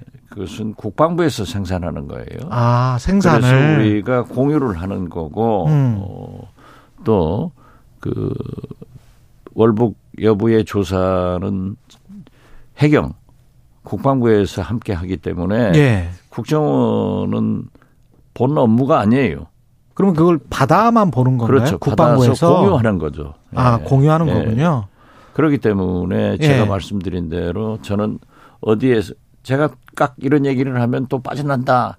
이렇게 예. 오해를 하니까 제가 말을 참 참가하고 있는데 그렇게 예. 질문하니까 말씀드리는 거예요. 음. 지금 저, 국, 저는 음. 국정원장은 청와대나 안보실 어디로부터도 그러한 삭제를 지시받은 적도 없고 예. 또 지시한 적도 없다. 지시받은 적도 없고 지시한 적도 예. 없다. 그렇게 얘기를 했더니 예. 새롭게 나온 것이 보고서를 삭제 지시했다. 아. 예, 그, 그것도 아니다. 그것도 아니다. 예. 지금은 이제 제가 음. 비서실장한테 얘기를 해서 비서실장이 이 차장 회의에서 원장은 청와대 회의 가고 없으니까 네. 어, 원장의 전원이다 하면서 그러한 삭제 지시를 했다는데 여러 가지 시나리오가 나오군요. 네. 그때 당시에는 이제 노영민 전 비서실장의 주재회를 아니 말씀... 우리 비서실장 아 네. 국정원 비서 국정원장의 비서실장 그러한 사실이 없어요. 네. 네. 그런 사실은 없다. 네. 예. 귀속어무인 북송 사건과 관련해서 노영민 전 비서실장 조사했고 서해 사건 관련해서는 지금 조사가 계속 이루어진다면 서훈 전 비서 서훈 전 국가안보실장까지 간다고 하면 바로 그 다음에는 문재인 전 대통령 아닙니까? 그러니까 지금 제가 볼 때는요. 예. 문재인 종북, 예. 이재명 비리 이렇게 결정해가지고 윤석열 정권에서 총체적으로 전방위 수사를 하고 있고 총구는 문재인 이재명한테 가 있는 것 같아요. 아 그렇게 투트랙으로 저는 그렇게 봅니다. 문재인 종북 이재명 비리 비리 이렇게 가고 있는데 음. 저는 문재인 대통령으로부터도 지시를 받았지 않았지만은 예. 또 이재명 대표에 대해서는 본인이 사실을 부인하고 있기 때문에 음. 좀 기다려보자. 조사가 나올 것 아니냐 그런 네. 입장인데 그래서 저는 에, 어떻게 윤석열 정권에서 전직 대통령을 용공으로 제1야당 대표를 비리로 이렇게 전방위적 핵폭탄을 가하고 있는가 어. 하는 것에 대해서는 굉장히 그 불만을 가지고 있습니다. 예. 그렇지만은 이제 검찰 수사가 없는 것을 만들어서도 안 되고 네. 또 저희도 있는 것을 숨기려고 해서도 안 된다. 사실대로 조사를 해라. 그렇죠. 저는 그런 입장이죠. 이재명 당대표와 관련된 의혹에서는 지금 뭐 언론 음, 검찰의 주장은 검찰의 주장은 불법 정치자금 수수 의혹 이렇게 나오고 있잖아요. 그러니까 성격적으로 보면은요. 음. 어이 개발 대가기 때문에 뇌물이 되거든요. 네. 그런데 유동규 본부장 이런 것을 보면은 정치 자금으로 바뀌어졌더라고요. 그 광주를 돌고 있는데 뭐 예. 20억을 달라고 했다. 예. 그래서 그때 경선 자금을 달라고 한 것으로 자기는 받아들였다. 뭐 이런 식으로 이제 진술을 한 것 같아요. 그러면은 예. 뇌물과 음. 정치 자금법 위반과는 굉장히 형량의 차이가 있어요. 음. 어, 그렇기 때문에 일부 언론에서는 그 유동규 전 본부장을 검찰이 회유하기 위해서 정치자금법을 적용했지 않는가 음. 이런 얘기도 하더라고요. 그런데 아무튼 그 내용은 모르죠. 저는 뭐 유동규 씨가 코가 네. 앞에 붙어 있는지 뒤에 뒤에가 붙어 있는지도 몰라요. 네. 물론 김용 씨도 그렇고 진술을 유도하거나 회유할 수 있다고 생각을 하세요? 제 경험으로 봐서는 검찰은 그런 일을 잘 해요. 잘합니까? 네, 잘하죠. 예. 가령 이렇게 하면은 당신한테도 어, 이익이 될 것 같고. 네, 그러니까 제가 대북 송금 특검을 받아봤는데 예. 지금하고 똑같아요. 김대중 아. 대통령으로부터 지시를 받았느냐 하는 것을 계속 해묻는 거예요. 음. 그리고 우리하고 같이 구속된 그 장관급 여러분들한테도 그런 얘기를 했어요. 그러니까 그분들이 그러더라고요. 이제 우연찮게 그 만나게 됐어요. 예. 어, 그렇게 김대중 대통령의 지시를 받았고 받았다고 진술을 하자. 그래서 지시를 받았느냐? 예. 제가 물었어요. 안 받았다. 어. 그렇다면 왜 그런 허위 답변을 하느냐? 우리는 내주고 꺼내주고 김대중 전 대통령은 전직 대통령이고 연로하시니까 구속 못할 것 아니냐. 음. 제가 그랬어요. 우리는 신체하고 승부를 걸고 어? 김대중 대통령은 역사하고 승부를 거는데 우리의 신체의 편함을 위해서 그런 역사에 죄 짓는 일을 하지 말자. 그래서 저는 거부를 했는데 나중에 자꾸 한다고 하니까 그럼 나한테 했다 해라. 그래서 제가 몽땅 뒤집어 쓰고 뭐 20년 구형받고 12년 실형 받았지만은 네. 대법원에서 무죄 파기 환송해서 살아나왔죠. 이 그러니까 사건도 진짜 오래 가겠습니다. 이, 이, 사건도 딱 보니까요. 네. 문재인 대통령의 지시를 받았다고 해라. 하는 걸로 귀결되더라고요. 아니 이재명 당 대표 아니 그 그거는 뭐 서해 네, 사건 서해, 사건 말씀하시는 거죠. 예. 그러 근데 이 사건도 이재명 당 대표가 뭐 묵인했거나 방조했거나 또는 지시했거나 정치 자금을 활용했거나 알았거나 뭐 이쪽으로 이제 그렇죠. 그 결국은 그게 아니에요. 예. 그렇기 때문에 저는 지금은 유동규 시간이에요. 유동규 타임. 유동규의 그 타임이다. 사람이 기자들한테 재판정에서 얘기하는 대로 탑 뉴스가 되고 그냥 새카맣게 음.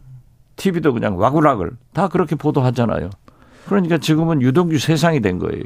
민주, 거기에 예. 얼마나 예 이제 김용 음. 이런 분들이 반박을 하느냐, 구체적 사실로 어, 예. 인정을 하느냐, 또 거기에서 이재명 대표한테 연결되느냐 하는 것들이 문제라고 봐요. 그런데 이재명 대표는 나는 아니다. 어? 음. 나한테 공산당 XX라고 한 사람들이 나한테 돈 줬겠느냐. 이런 얘기를 하는 거 보면은 저는 이재명 대표의 말씀을 믿는 거예요. 근데 이제 일부는 못 믿는 것 같은 사람들이 아, 못 믿는 거죠. 그러니까 지금 보시죠. 민주당 내에서도 아, 민주당에서도 있죠. 예. 네, 있는데 나는 지금 민주당이 물론 그러한 견해가 있다 하더라도 음, 김혜영 내일 지구가 멸망하더라도 예. 오늘 사과나무를 심어야 됩니다. 아. 지금은 민주당이 일치 단결해서 싸울 때이지 적전 분열로 그런 개인 의견을 가지고 얘기를 해서는 안 된다. 그럼 음. 그분들도 이재명 대표가 돈을 받은 것을 알아요? 보았어요? 사실이에요? 이런 거 모르잖아요. 그건 모르죠. 예. 그렇기 때문에 저는 예. 그러한 것은 바람직하지 않다. 음. 지금 보십시오. 저는 윤석열 대통령께 말씀드리는 게 지금 이럴 때가 아닙니다. 시진핑 황제로 등극해서 지금 어떻게 완전 측근으로 하잖아요. 예. 북한, 중국, 러시아가 이렇게 강경한 세력들로 모두 구성이 되면은 우리는 어떻게 해요? 어. 김정은은 오늘 또 쏴댔잖아요. 예. 김정은은 너 죽고 나도 죽자라고 음. 덤비고 광화문에서는 보수와 진보가 너는 죽고 나는 살자. 이렇게 싸우고 있잖아요. 그러면 우리나라는 경제는 어디로 가는 거예요? 이것을 풀어낼 사람이 윤석열 대통령이기 때문에 저는 그 문제를 윤석열 대통령께서 지혜롭게 풀으셔야 된다. 이런 얘기를 하는 거예요. 지금 시점에 그럼에도 불구하고 김용은 이재명 당 대표가 스스로 인정한 최측근이기 때문에 구속이 됐고 그랬으면 그 부분과 관련해서는 좀 사과를 하고 어 일단 매듭을 짓고 다음으로 전진해야 되지 않느냐. 뭐 이런 시각에 관해서는 어떻게 생각하십니까? 지금 현재 김용 부원장이 예. 어떠한 진술을 하고 어떤 사실을 밝혀낼지는 모르죠. 음. 저도 그것도 아직 모르기 때문에 저도 대북 선검 특검 때 모든 언론과 노무현 정부에서도 대통령 뒤로 숨지 말고 떳떳이 밝혀라. 저희들한테 그렇게 압박을 하고 대통령이 사과를 요구했어요. 예. 그렇지만 사실이 없는데 어떻게 해요? 이재명 당대표가 대장동 특검을 요구를 했단 말이죠. 근데 이제 촛불 집회에서는 김건희 특검이 나오더라고요, 주로. 아니, 처음부터 그랬지 않습니까? 예. 민주당은 김건희 특검. 어. 이재명 특검. 그래 저도 쌍특검을 바랬어요. 지금 현재 예. 이렇게 낮에는 싸우고 밤에는 내일 싸울 걸 연구하고 음. 이 싸움이 진전된다면 나라가 어디로 가냐? 음. 경제가 어떻게? 외교가 어떻게? 윤석열 대통령이 어려워진다. 그렇기 때문에 비교적 국민들이 신뢰하고 중립적인 쌍특검으로 가서 보내자. 음. 그 공군 이중사 성패 성폭력 예, 예, 예. 사건도 특검으로 가니까 그 떠들던 게 다 조용해져 버리잖아요. 예. 사실이 밝혀지잖아요. 그래서 이재명 특검, 김범희 특검으로 쌍특검으로 가는 게 좋고 어. 대통령과 이재명 대표는 일종의 분업으로 여야가 머리를 맞대고 경제 문제, 외교 문제, 대북 문제를 풀어가는 것이 좋다라고 했는데 네. 저는 이재명 대표가 어, 김건희 특검을 걷어들여 버렸잖아요. 그러니까 대장동 특검만 주장한 대장동 특검만 하자 예. 했으면은 저는 윤석열 대통령께서 비록 지금 주호영 국민의힘 원내대표가 반대를 했지만은 예. 저는 대통령께서 그렇게 정리해 주는 것이 오히려 국정을 지금 경제를 외교를 어. 대북 문제를 풀어가는 길이다 이렇게 생각합니다. 언제까지 오히려? 이렇게 싸우고 있어요? 예. 김건희 특검을 요구하지 않고 대장동 특검만 요구한 게 어떻게 보면은 본인과 관련된 사건에 어 특검을 제안을 했기 때문에 어 어, 이게 저 방호막 아니냐 이렇게 지금 국민의힘은 충분히 비판을 할 수가 있을 아, 것 같거든요. 국민의힘 그렇게 보지 말고 네. 쌍특검에서 이재명 내 특검만 하자라고 음. 하는 것은 오히려 진전되게 김건희 여사 문제는 타치를 하지 않고 어. 더 심플하게 풀어가잖아요. 풀어가는 그렇군요. 게 정치지 복잡하게 아. 만드는 것은 정치가 아니에요. 지금 그렇군요. 국정이 예. 사실 대통령과 집권 여당은 모든 것을 풀어서 음. 해결해 나가야 돼요. 그리고 여소야대 전국에서 협치를 해서 민주당이 잘 협력을 할 수 있도록 명분을 주고 정부 여당은 실리를 가져야 되는데 지금은 대통령이 정부 여당이 계속 문제를 만들고 민주당은 이거 하지 말자 하는 시간이에요. 그래서 저는 이재명 대표가 야 김건희 특검을 하지 않고 네. 이재명 특검만 하자 하는 것은 상당히 진전된 좋은 아니다 그렇게 봐요. 아 오히려 온건하게 제시한 것이다. 그렇죠. 예. 그 촛불 집회에 김용민 민주당 의원이랄지 뭐 의원들 일부가 참석을 했잖아요. 이거는 어떻게 봐야 됩니까? 정당으로서 민주당이? 제가 엊그제 토요일 날 예. KBS 심야 토론에 예. 이상돈 교수하고 둘이 나가서 그 얘기를 했어요. 예. 저는 헌정 중단이 돼서는 안 되기 때문에 음. 윤석열 대통령의 퇴진이나 탄핵을 요구해서는 안 된다. 음. 물론 시민들이 그러한 요구를 하는 것은 어쩔 수 없지만은 음. 책임이 있는 국회의원 또 민주당에서 그러한 것을 하면 안 된다라고 했더니 예. 이상돈 교수는 탄핵은 헌정 중단이 아니래요. 헌법의 절차다. 오늘 또 미국 정치의 또 전문가시잖아요. 네, 그렇죠. 네. 헌법의 절차다라고 했지만은 막 그게 그거고 저게 저게 아닙니까 하고 내가 웃어 넘겼어요. 그렇지만은 저는 지금도 그렇습니다. 선거 때는 치열하게 싸웠다 하더라도 대통령이 당선되면은 그 대통령이 성공할 수 있도록 협력하는 것이 야당의 태도고 음. 국민의 태도라고 생각합니다. 예. 저도 윤석열 대통령을 때로는 많은 비판을 하지만은 그 비판이 성공을 위해서 하는 그런 생각이에요. 예. 그래서 저는 광장에서는 그러한 얘기가 나오더라도 음. 책임 있는 민주당에서 그러한 얘기가 너무 빨리 나오면은 오히려 역풍 받는다. 그리고 국회의원들은 사실 300명 국회의원 터진 입을 누가 막아요? 김영민 의원이 예. 몇 사람들이 개인 어, 의견으로 개인 하는 의견이다. 것은 어쩔 예, 수 없다. 민주당 당론은 아니다. 그렇죠. 예.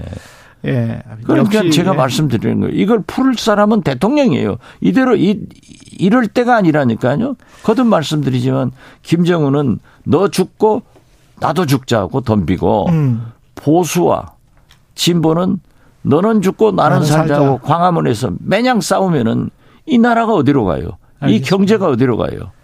여기까지. 이건 예. 대통령이 잘 풀어내야 됩니다. 품격 있는 말씀이었습니다. 역시 정치 원론은 다르시군요. 박지원 전 국정원장과 함께한 정치의 품격 시즌 2였습니다. 고맙습니다. 네, 감사합니다. 예. 최경영의 최강 시사는 여러분과 함께합니다. 짧은 문자 50원, 긴 문자 100원이 드는 샵 9730. 어플 콩과 유튜브는 무료로 참여하실 수 있습니다.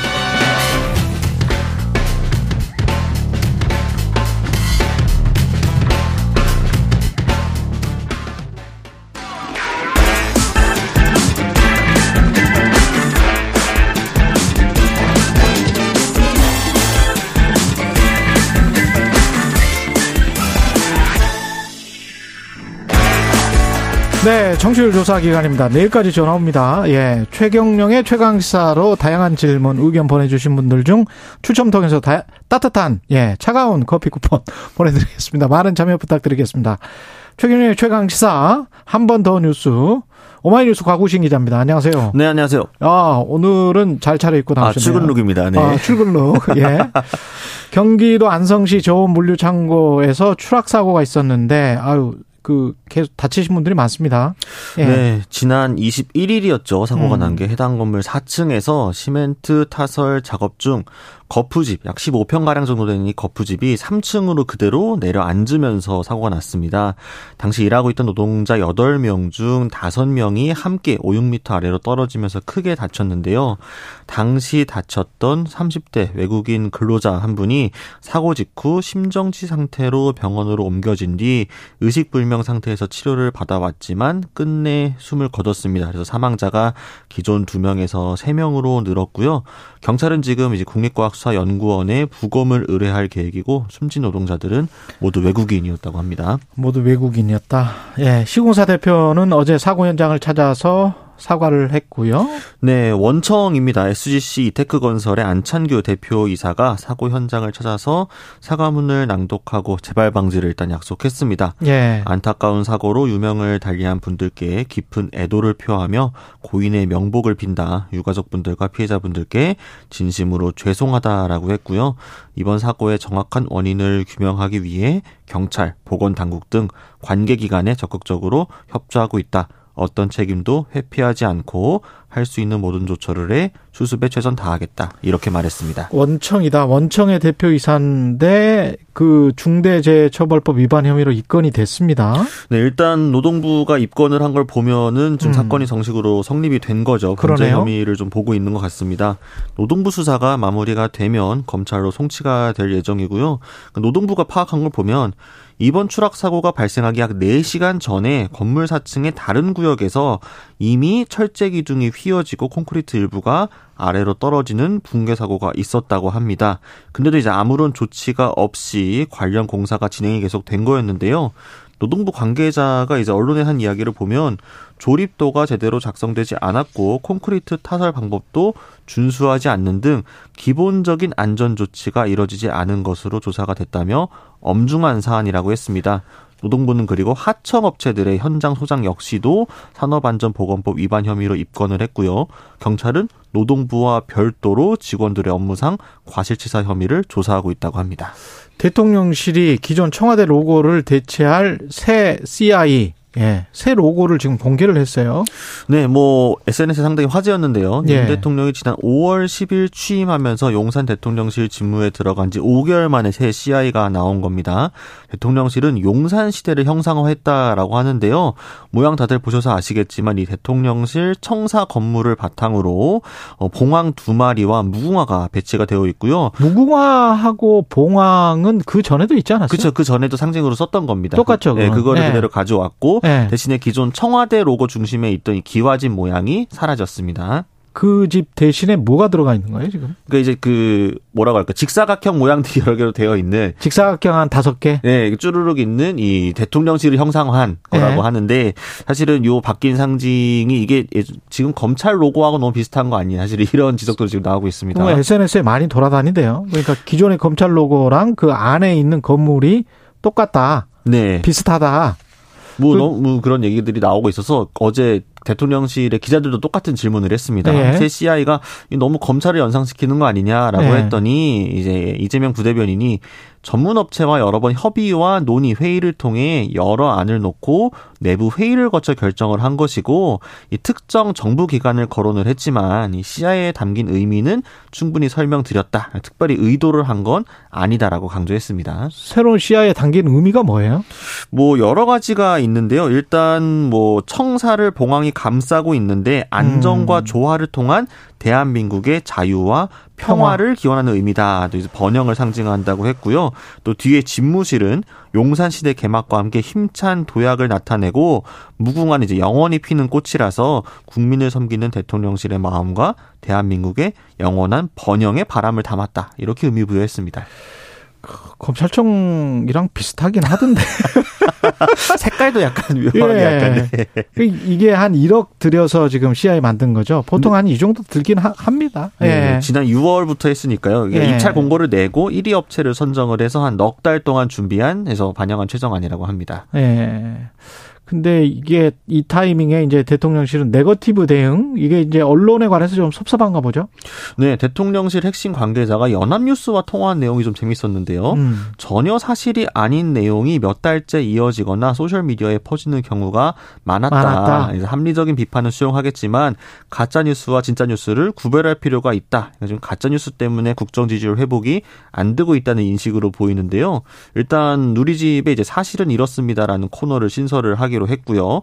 대한민국 정책 브리핑에도 역시 같은 이름의 코너를 만들어서 대통령실 항목을 추가했다고 합니다. 그 집권을 하게 되면은 다 가짜 뉴스 때문에 본인들이 잘 안 된다라고 생각을 하는 것 같아요. 그 권력들이 예. 대체로 근데 묘하게 이러고 문재인 나서 문재인 정부 네. 때도 그렇고 네. 트럼프 정부 때도 그렇고 그 지금 정부 이제 윤석열 정부 때도 그렇고 아니 근데 이제 뭐 언론사들 입장에서 SNS에서 막 도는 거는 뭐 네. 뭐 어쩔 수가 없는 거잖아요. 네, 그렇죠. 네, 그거는 국민들이 잘 알아서 현명하게 판단하시는 거고. 오히려 대통령실이 네. 정보를 너무 비공개하거나 잘 알리지 않아서 가짜 뉴스를 부추기는 경향도 꽤 크잖아요. 네. 그렇죠. 그 다음에 이 베이비 뭐 이런 것들은 가짜뉴스가 아니기 때문에 그 뭐 명확하게 구체적으로 어떤 게 가짜뉴스다 이런 것들은 확실하게 지금 잡기는 잡아야죠. 네. 네. 대통령실과 근데 언론이 쓰는 네. 가짜뉴스의 개념이 조금 다른 것 같은 느낌도 들고요. 예. 근데 구체적인 뭐가 나오면 그게 가짜뉴스인지 진짜뉴스인지는 또 언론이 또 판단을 하고 시청자들, 국민들이 판단을 할 것 같습니다. 예, 여기까지 듣겠습니다. 오마이뉴스 과구신 기자였습니다. 고맙습니다. 감사합니다. 예, KBS 1라디오 최경영의 최강사 2부는 여기까지고요. 3부에서는 박정호 교수와 레고랜드 사태 기업 어음 잘 발행 안 되고 있는 것들 좀 짚어보겠습니다. 예.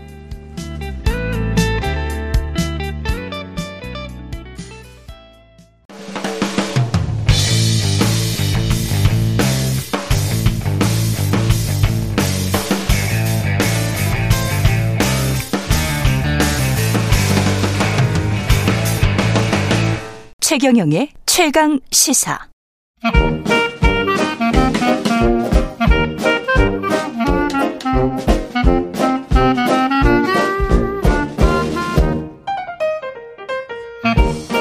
네, 최경련의 최강 시사 경제합시다. 월요일은 명쾌한 경제 이야기 해보고 있습니다. 오늘은 박정호 명지대학교 특임 교수와 함께합니다. 안녕하세요. 예, 안녕하세요. 예, 레고랜드 사태. 아유 큰일 날 뻔했습니다. 예, 맞습니다. 네. 사실 저도 예전에 그, 그 공공기관에 한 일을 하고 있었을 그렇죠. 때 K다이 일 예, 했었죠. 예. 10년 가까이 계속 강원도에서는 레고랜드 사업을 그 당시에도 추진을 음. 하고 있더라고요. 그렇죠. 아마 이제 지자체 단에서는 굉장히 애정 어린 사업이었는 것 같은데 음. 지금은 지자체에 큰 발목이 잡히고 있는 상황인데요. 어떤 내용인지 좀 먼저 설명 간단히 드리면 어, 이렇게 뭐 레고랜드라든가 큰 테마파크 또는 부동산 이런 걸 개발하기 위해서는 수도권에 뭐 어. 뭐 유니버설 스튜디오 이야기도 있었잖아요. 아, 뭐 많죠. 뭐 지금도 사실 지방에 어마어마한 거 많아요. 예. 수중 호텔부터 해서 예. 어마어마한 케이블 건립 사업들 이런 거 많이 있는데 예. 이런 것들은 통상적으로 천문학적인 돈이 들어가니까 예. 한 번에 그 자금을 조달하기가 좀 어렵습니다. 맞습니다. 그러다 보니까 대부분 돈을 빌려서 어, 즉 다시 말해서 채권을 발행해서 사업을 추진하게 되는데요. 이거는 뭐 국가나 지자체 또는 건설사도 마찬가지입니다. 그런데 이런 거를 흔히 부동 산 PF라고 부르는데 그렇죠. 이 부동산 PF가 언제 더 활성화가 되냐 하면 저금리 때 더 활성이 돼요. 당연히 돈 빌리기 쉬우니까. 그렇죠. 네. 특히 건설사나 지방자치단체들 입장에서도 자신들이 가지고 있는 목돈을 단 하나의 프로젝트에 다 써버리면 다른 사업이 다 중단되잖아요. 그렇습니다. 그러다 보니까 자신들의 돈도 일부 태우고 네. 돈도 저금일 때는 쉽게 빌리고 싸게 빌릴 수 있으니 이렇게 부동산 PF라는 걸 다양하게 활용해서 음. 동시다발적으로 많은 사업을 전개하는 경우가 많습니다. 그렇죠. 자, 그래서 지난 한 또 3, 4년 동안 부동산 네. PF가 글로벌 금 금융위기 직 전에 비해서 가장 높은 수준까지 또 올라왔어요. 왜냐하면 그동안 저금리 기조였으니까요. 예. 자, 그런데 이런 것들이 단기간에 고금리로 바뀌면 어떻게 되느냐?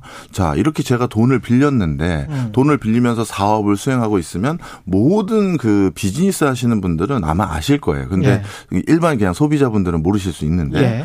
도장을 항상 들고 다닙니다. 음. 사업하는 사람들은. 왜? 다 도장 다시 찍어야 될 게 많거든요.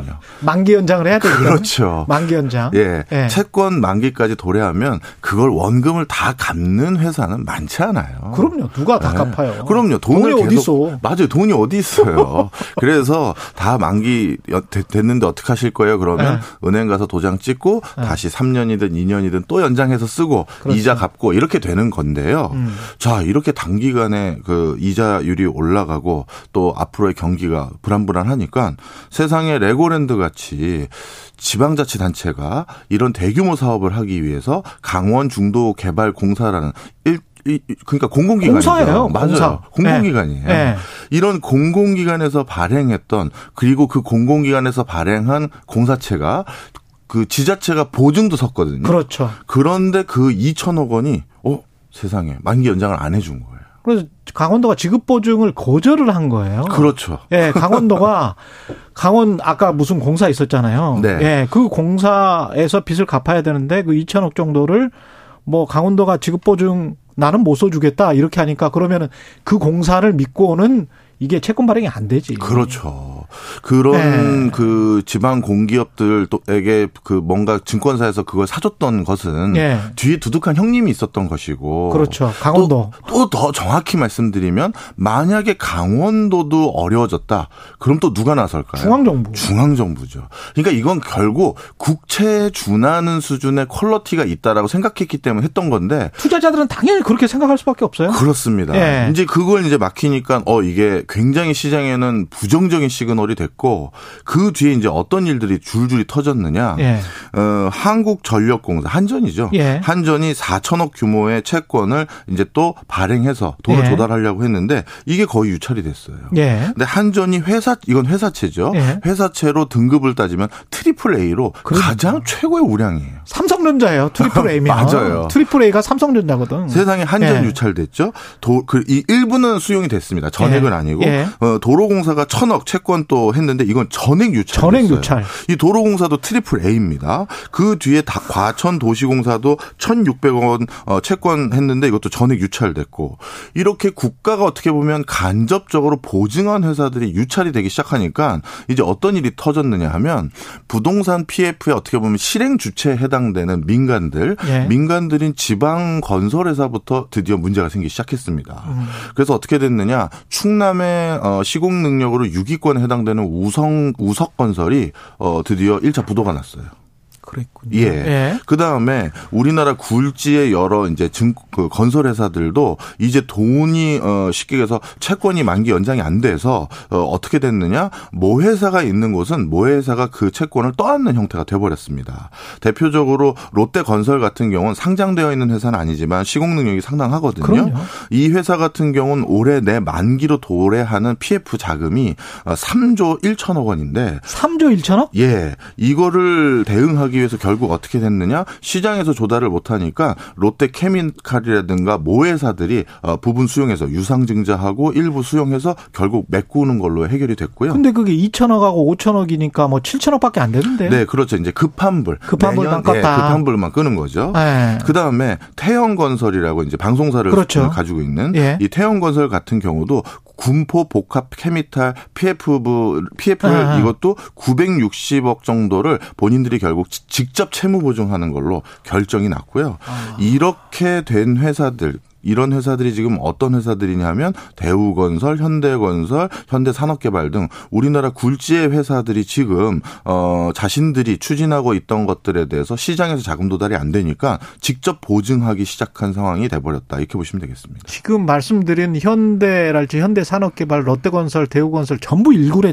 일군 업체입니다. 이른바 일군 네. 업체이기 때문에 이쪽에서 돈이 잘 안 빌려줘서 자기들 하는 부동산 사업에 돈이 안 빌려져서 본인들이 가지고 있는 돈 또는 계열사를 통해서 돈을 빌려야 되는 그런 상황 또는 자체적으로 유상증자를 해야 되는 상황 심각하네요. 네. 그래서 지금 네. 시장에서 특히 채권 발행을 한다고 했었을 때 음. 그걸 수용하기를 점점 주저하게 되는 가장 큰 이유가 네. 이거 이러다가 지방 건설사부터 이제 줄도산 부도 이런 것들이 우려되는 거 아니냐라는 의견들도 있어요. 그래서 특히 왜 그러냐면 어 금리가 계속 오르고 있는 거는 채무 부담이 더 늘어나는 거고 그다음에 인플레이션 압박 때문에 공사비도 최소 20%에서 30%까지 상승한 상황이거든요. 예. 그러면 이건 선선그 분양을 하고 시작한 거니까 음. 당초 약속된 금액이 있는데 그 금액보다 본인들이 그걸 완비하는데 비용이 더 들어가는 상황이고 그렇죠. 이자 비용도 더 들어가니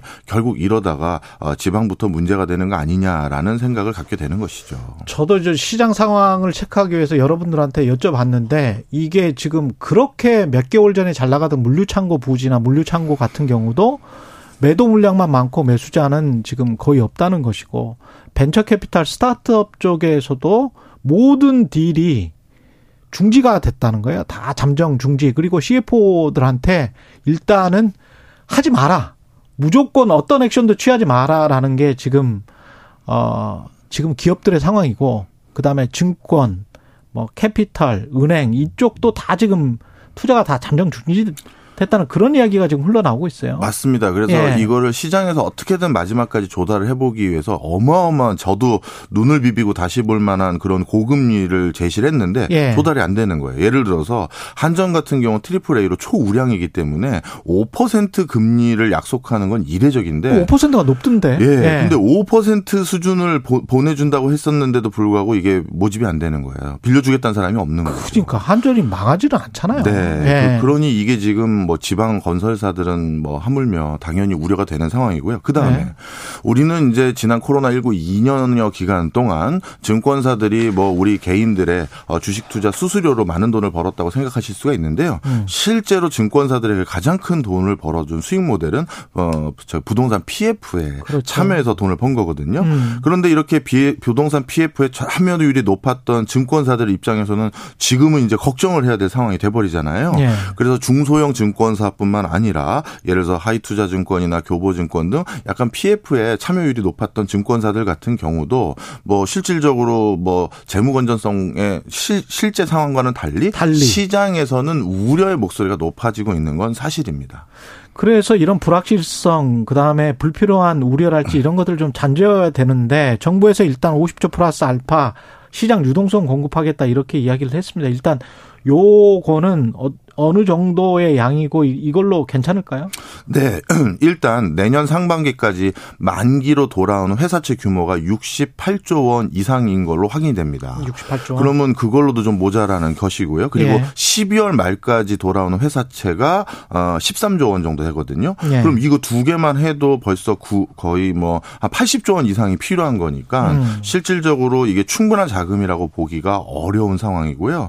지금 군 단위에서 시작 했 했던 여러 가지 사업들도 혹시나 군 단위의 지방 재정 건전성에 대해서 큰 우려마저 있을까봐 미 조기 상환하면서 어 우리 군은 우리 시는 어 멀쩡합니다라는 제스처를 취하고 있는 상황인데 이게 오히려 더 시장을 불안불안하게 만드는 요소도 있는 것이죠. 강원도가 추리거가 된 건데 이걸 정반적으로 몰랐던 건가요? 이 이거를 이렇게 하면 시장에 어떤 메시지를 줄지 몰랐을까요? 아, 모르겠습니다. 근데 딱 한 번 예전에도 이런 상황이 있었었어요. 많은 언론사에서 뭐 지금 강원도가 첫 사례라고 하는 거 보도하시는 데도 있는데 예. 사실 2012년도로 기억을 하는데 음. 인천시가 지방 공무원 봉급을 체납한 적이 있었습니다. 아, 인천시가 예, 지방채 발행이 제대로 안 돼서 아, 맞다 기억납니다. 예, 예, 예. 그때 정확히 말하면 복리후생금을 제대로 못 줬는데 그것도 우리 사실 급여잖아요. 그렇죠. 우리가 비목이 여러 가지가 있는 것뿐이지. 어. 그러다가 이제 중앙 정부에 급한 불 끄는 걸로 이제 채워주곤 했는데 예. 바로 그래서 이번에도 그걸 걱정하는 거예요. 무슨 얘기냐? 그런 저 전례가 있었을 때 또 급한 불을 중앙 정부에서 꺼주거든요. 그렇죠. 그러면 이번에도 또 중앙 정부가 나서거나 이렇게 되는 걸 어떻게 보면 강원도가 기다렸을 수도 있어요. 그랬을 수도 있죠. 예. 왜냐하면 지방 재정이 워낙 열악하니까. 열악하거든요. 그건 사실입니다. 네. 강원도라고 해서 뾰족한 수가 어디서 나는 게 아니거든요. 음. 그러면 시장에서의 우려는 지금 뭐냐면 이러지도 못하고 저러지도 못한다는 거죠. 맞아요. 채권 시장이 불안정하고 내년도 상반기까지 많은 어, 건설, 뭐 금융 이쪽에 돌아오는 것들을 국가가 어느 정도 잠재워주지 않으면 음. 이거는 금융 시장에 좀 불안 요인으로 작용할 게 뻔한데 예. 그런데 이걸 잠재우자니 앞으로 그럼 계속해서 거봐. 어. 2010 2012년도도 그랬고 2022년도도 그랬지 이런 거는 결국 급한 불은 국가가 다 꺼줘 이렇게 돼버리면 네. 우리가 예전부터 우리나라의 부채 걱정한 거 있잖아요. 개인 부채도 국가가 떠안고 음. 회사 부채도 국가가 떠안고 지방 부채도 국가가 떠안으면 결국 부채 총합이라는 건 그렇죠. 국가 부채 형태로 계속 귀결되면서 늘어나는 거고 줄어드는 게 아니거든요. 음. 그러다 보니까 이거를 무작정 이렇게 도와주는 거에 대해서도 상당히 지금 뭐 고민들이 많이 있을 거예요. 이 50점 플러스 알파도 어떤 저 채권을 발행해서 국채를 발행해서 은행들이 사게 한 다음에 그걸 돈을 풀겠다는 이야기이기 때문에 맞습니다. 유동성 공급이라는 것은 곧바로 또 인플레이션과 연결이 됩니다. 그렇기 때문에 이게 지금 잘못하면 아 이게 차보 다 떼고 어떻게 해야 될지 모르는 그런 상황으로 갈 수도 있을 것 같다는 우려가 드네요. 네. 얼마나 투입할 수 음, 있을지. 마지막으로 하나만 더 말씀드리면 예. 만약에 이렇게 그 부동산 경기가 급락하게 되면 예. 내수 경제가 너무 위축되고요. 그렇죠. 그러면 이랬을 때 또 일어나는 항상 일어나는 현상이 있었거든요. 항상 우리나라 내수 경제는 부동산이 살아야 같이 그렇죠. 사는 적이 그렇죠. 많아요. 예. 그럼 부동산과 관련된 다시 대규모 규제를 또 푼다? 그러면 또 아, 정말 나쁜 교훈이 되는 거죠. 음. 지방채나 지방 공사채는 결국 국가가 담보해 주니 우리 지자체는 왜 적극적으로 지방 경제 활성화에 기여하지 않느냐 이런 것들 때문에 더더욱 이런 뭐 악순환이 유발될 수도 있어요. 정리해야 될 시간이 다가오고 있습니다. 예. 경제합시다. 박정호 명지대학교 특임 교수였습니다. 고맙습니다. 감사합니다. KBS 1라디오 최경영의 최강시사 듣고 계신 지금 시각 8시 44분입니다. 여러분은 지금 KBS 1라디오 최경영의 최강 시사와 함께하고 계십니다. 네, 경기 평택시 SPC 계열 SPL 제빵 공장에서 노동자가 기계에 끼어 숨지는 사고가 발생한 지 8일 만인 어제 또 손김 사고가 있었습니다. 경기 성남시에서 어, 파리바게트 노동자 힘내라 공동행동 상임 대표입니다. 권영국 변호사 연결돼 있습니다. 안녕하세요, 변호사님. 네, 안녕하세요. 예. 입니다.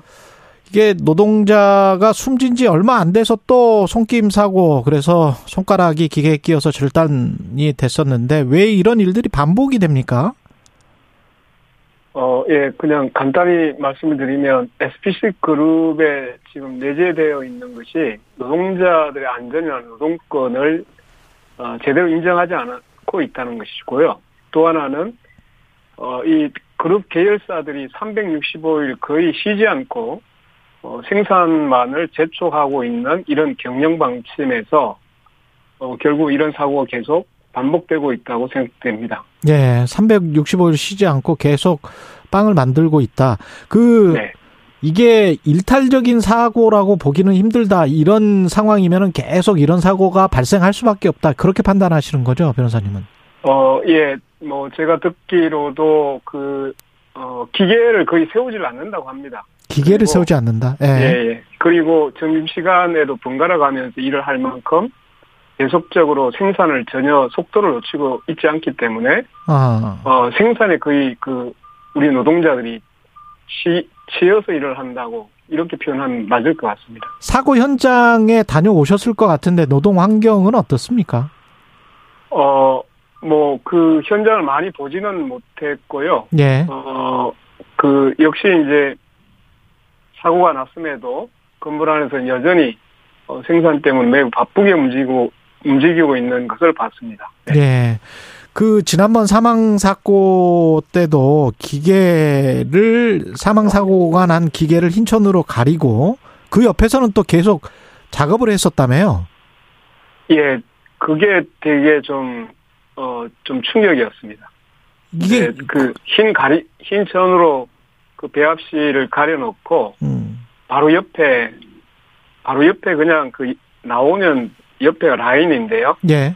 거기서 그냥 또 빵을 계속 만들고 있었습니다. 네. 이게 일반적입니까? 다른 공장도 이, 렇게 하지는 뭐, 뭐 물론 이런 사고가 자주 일어나지는 않으니까 다른 공장이라면 어떻게 했을까요? 아 이렇게 못하죠. 왜냐하면 이 직장 동료잖아요. 예. 자기 동료 노동자가 죽었을 때, 어, 그 느낌은 굉장히 충격을 받게 돼 있고. 그럼요. 예. 예, 그래서 정신적으로 사실은, 어, 일을 시키면 안 되는 상태이죠. 그렇죠. 그런데 그것을 직접 목격을 하기도 하고, 또 사고 현장에서 구, 구조한 사람들까지 호출해서 일을 시켰다고 하니까 너무 아. 놀라웠던 거였습니다. 그 소스 배합기에 그 사고는 이제 몸이 끼어서 그렇게 됐었던 건데. 네. 아, 그리고 난 다음에 또 장례식장에서 조문객 답례품으로 본인들은 늘 하던 거였나 봐요. 파리바게트 빵을 이제 놓고 가고 조문객들에게 그걸 나눠줬다는 거잖아요. 네. 이게 굉장히 개념이 없는 지금 행동인데요. 네. 생각이 없다고 할 수 있는데, 그, 지금 어, 자기 회사에서 지금 빵을 만들던 노동자가 그 빵에 들어가는 소스를 만들다가 죽은 그 빈소에 와서 또 그곳에서 만들어진 빵을 답례품을 준다. 이건 뭐 유족들로 봐서는 어, 이 참을 수 없는 모욕감을 그렇죠. 느낄 수밖에 없죠. 예. 그, 지난 금요일에 이제 SPC 회장, 허영인 회장이 기자회견 열고 대국민 사과 하면서 향후 3년간 천억 원을 투자해서 안전 경영 시스템을 그룹 전반적으로 좀 강화하겠다. 네. 어떻게 네. 평가하십니까? 아, 이제 보통 그 사고 났을 때 그 대기업들이 이런 약속을 많이 하거든요. 예. 우선 이제 돈 돈 액수부터 막 뭐 몇천억 뭐 그렇죠. 몇 조 이렇게 해가지고 던지고 보는 거죠. 예. 어 어디에 어떤 문제가 있는지 아직 모르고 또 예. 돈이 어떻게 들어갈지도 모르는데 천억이 진짜 쓰여질지 안 쓰여질지도 모르는 것이고. 어 SPC그룹 파리바게트가 보면 그 사회적 합의를 예전에 했었고 예. 안 지킵니다. 시간 지나니까. 음. 이것도 사실 시간이 지나면 지켜질지 알 수가 없는 거죠. 음. 그런데 문제는 한 20개 계열사 정도가 일단 종속기업으로 있다고 하는데요. 예. 한 기업당 3년 한 50억 밖에 안 돼요. 음, 그러네요. 1년 나누면 이건 사실은 뭐. 그러네요. 뭐 20억 얼마 되지 않는 돈이기도 한데, 음. 이건 이제 퉁쳐가지고 그냥 일단 뭐 내지르고 본 건데, 순서가 틀렸죠. 예. 저는, 어, 생산 그 과정에서의 지금 이런 위험 요인에 대한 철저한 음. 진상 규명, 실태 조사부터 먼저 하고 그에 따라서 필요한 그 비용은 어떤 일이 있더라도 어, 이, 그걸 충분히 이제 투자를 하겠다. 뭐 이렇게 얘기하는 건지 모르겠는데. 예. 원인에 대한 분석은 전혀 없는 상태에서 일단 돈부터 내질러 버리니까 마치 돈 자랑한다는 느낌이 들었습니다. 이게 그 지금 당장 할 수 있는 게 뭘까요? SPC 기업에서는 2인 1조 작업이랄지 뭐 좀 지키지 않았던 것들이라도 제대로 지킬 수 있게 그렇게 아, 해서 아, 노 우선은 예 우선은 지금 이게 이제 사고가 계속 어 반복되고 있는 부분이 있고 예. 또 노동자들이 계속적으로 지금 문제 제기를 하고 있잖아요. 예. 휴식권도 제대로 보장되지 않는다든가 예. 또는 뭐 노동권에 대한 문제를 계속 제기하고 있는데 실제로 이런 전반적인 문제에서 문제를 그 들여다보려고 하는 노력부터 해야죠. 그렇게 하려면 문제를 제기하고 있는 또 그 생산의 당사자인 노동자들하고 같은 자리에 앉아야 됩니다. 거기에서 직접 어떤 문제가 있는지 허심탄회하게 길을 열고 들어야 됩니다. 이것부터 해야 되는데 예. 노동자들은 오히려 배제해 버립니다. 네. 순수가 완전히 뒤바뀌어 있죠. 그러면 노동자들이랑 지금 노조랑 대화는 안 합니까? 어 물론 뭐 이제 저 복수노조로 되어 있습니다. 예. 복수노조 이제 두 개가 있는데 실제 이제 이 이러한 어, 노동 조건의 문제라든가 작업 환경의 문제를 제기하는 노동조합하고는 절대로 대화하지 않, 하지 않으려고 합니다. 그럼 이른바 이제 사측 노조라고 하는 쪽하고는 대화를 해서 합의를 하고 사측 노조는 문제 제기를 별로 하지 않습니다. 아. 그러니까 음. 뭐 대화할 것도 별로 없겠죠. 소비자들도 화가 지금 많이 나서 SPC 계열사 전체로까지 불매 운동이 범지고 있는데 이런 현상에 대해서는 어떻게 생각하십니까? 어 아마 그동안 이제 저 SPC 파리바게트 문제 때부터 쭉 보, 보 왔던 그렇죠. 것인데요. 예. 이게 아마 던킨 도너츠에서도 던킨 도너츠도 이제 SPC 계열사잖아요. 예. 그때도 보면 그 기름 이제 유전기가 이렇게 맺혀 가지고 오염물이 이제 반죽에 막 섞여 들어가는 게 그때 한번 방송에서 제보가 돼서 큰 충격을 줬잖아요. 예. 근데 이제 그때도 보면 그 제보자가 영상을 조작했다고 해가지고 그랬었죠, 오히려 그랬었죠. 보도를 예. 해버렸죠. 예. 그리고 이제 파리바게트 그 역시 어 그 사회적 합의 이행하라고 하는 노조를 오히려 탄압하고 탈퇴시키고 이런 것들을 계속 해오다가 이제 이게 그 다시 좀 가라앉았다가 이번에 이제 저 사망 사고를 보면서 SPC 그룹의 지금 어 경영에 문 경영에 상당한 문제가 있다라는 생각을 갖게 됐고 역시 이제 그 노동자들이나 직원들에 대해서 제대로 존중하지 않는다는 것이 드러나면서 어 굉장히 분노하고 있는 것이고 그로 인해서 불매가 자연스럽게 확산되고 있는 것으로 보입니다. 파리바게트 가맹 점주들 이 사람들은 이분들은 또 입장이 난처할 수밖에 없는 게 이제 본인들은 그 공장 일에는 관여하지 않았고 네. 예, 중간에서 이제 유통을 하는 사람들이잖아요. 네, 네. 그럼 내부의 감시자 역할을 충실히 하겠다 이렇게 입장문을 낸 게 사실은 불매운동이랄지 이런 것들로 인해서 이제 타격을 본인들이 받게 되니까 그러면 중소상공인들이 타격을 받게 되는 것 아니냐 이런 이제 함의가 있는 것 같아요. 네네 맞습니다. 예. 뭐 그런 이제 여러 가지 어려움은 뭐 사실 없는 게 아니겠죠. 예. 근데 문제는 그 SPC가 이런 가맹점주들의 판로를 통해서 자기 이익을 취하고 있다는 겁니다. 어. 그러니까 결국은 가맹점주들이 어, 이 노동자들하고 함께 상생하기 위해서는 SPC의 이런 잘못된 경영 구조를 바꾸라고 같이 목소리를 내줘야 되는 게 필요합니다.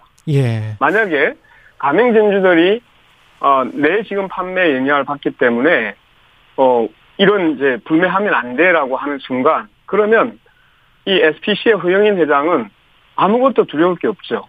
음. 네, 자기는 판매를 기존대로 그대로 하고 그렇죠. 언제든지 저 이유는 계속 벌어들이고 있기 때문에 어, 음. 만약에 이런 이제 그 사회적 비판이 전혀 영향을 끼치지 않는다고 하면 사실은 SPC 그룹으로서는 아무것도 바꾸고 싶지 않겠죠. 네. SPC 그 허영인 회장은 중대재해처벌법의 처벌 대상이 아니죠. 어, 이제 대표, 그, 보통 이제 한 사업 단위 이제 한 기업의. 그렇, 네. 어, 대표이사, 즉, 뭐, 권한과 책임을 가지고 있는 사람을 이제 경영 책임자라고 보통 해석을 하니까요. 예. 그런데 이 지금 조금 더 실질적으로 해석을 해보면. 예. SPC 그룹은 거의 1인 지배를 하는 음. 회사 계열사들입니다. 예. 그러니까 실제로 보면 어 그 시간이 20초밖에 안 남았습니다. 아, 예. 예. 허영인 회장이 그 독점적인 권한을 갖고 있기 때문에 어 적어도 그 공공처벌까지는 생각해 봐야 될 것 같습니다. 권영국 변호사였습니다. 고맙습니다. 네, 고맙습니다. KBS 일라디오 최경령의 최강 시사였습니다. 고맙습니다.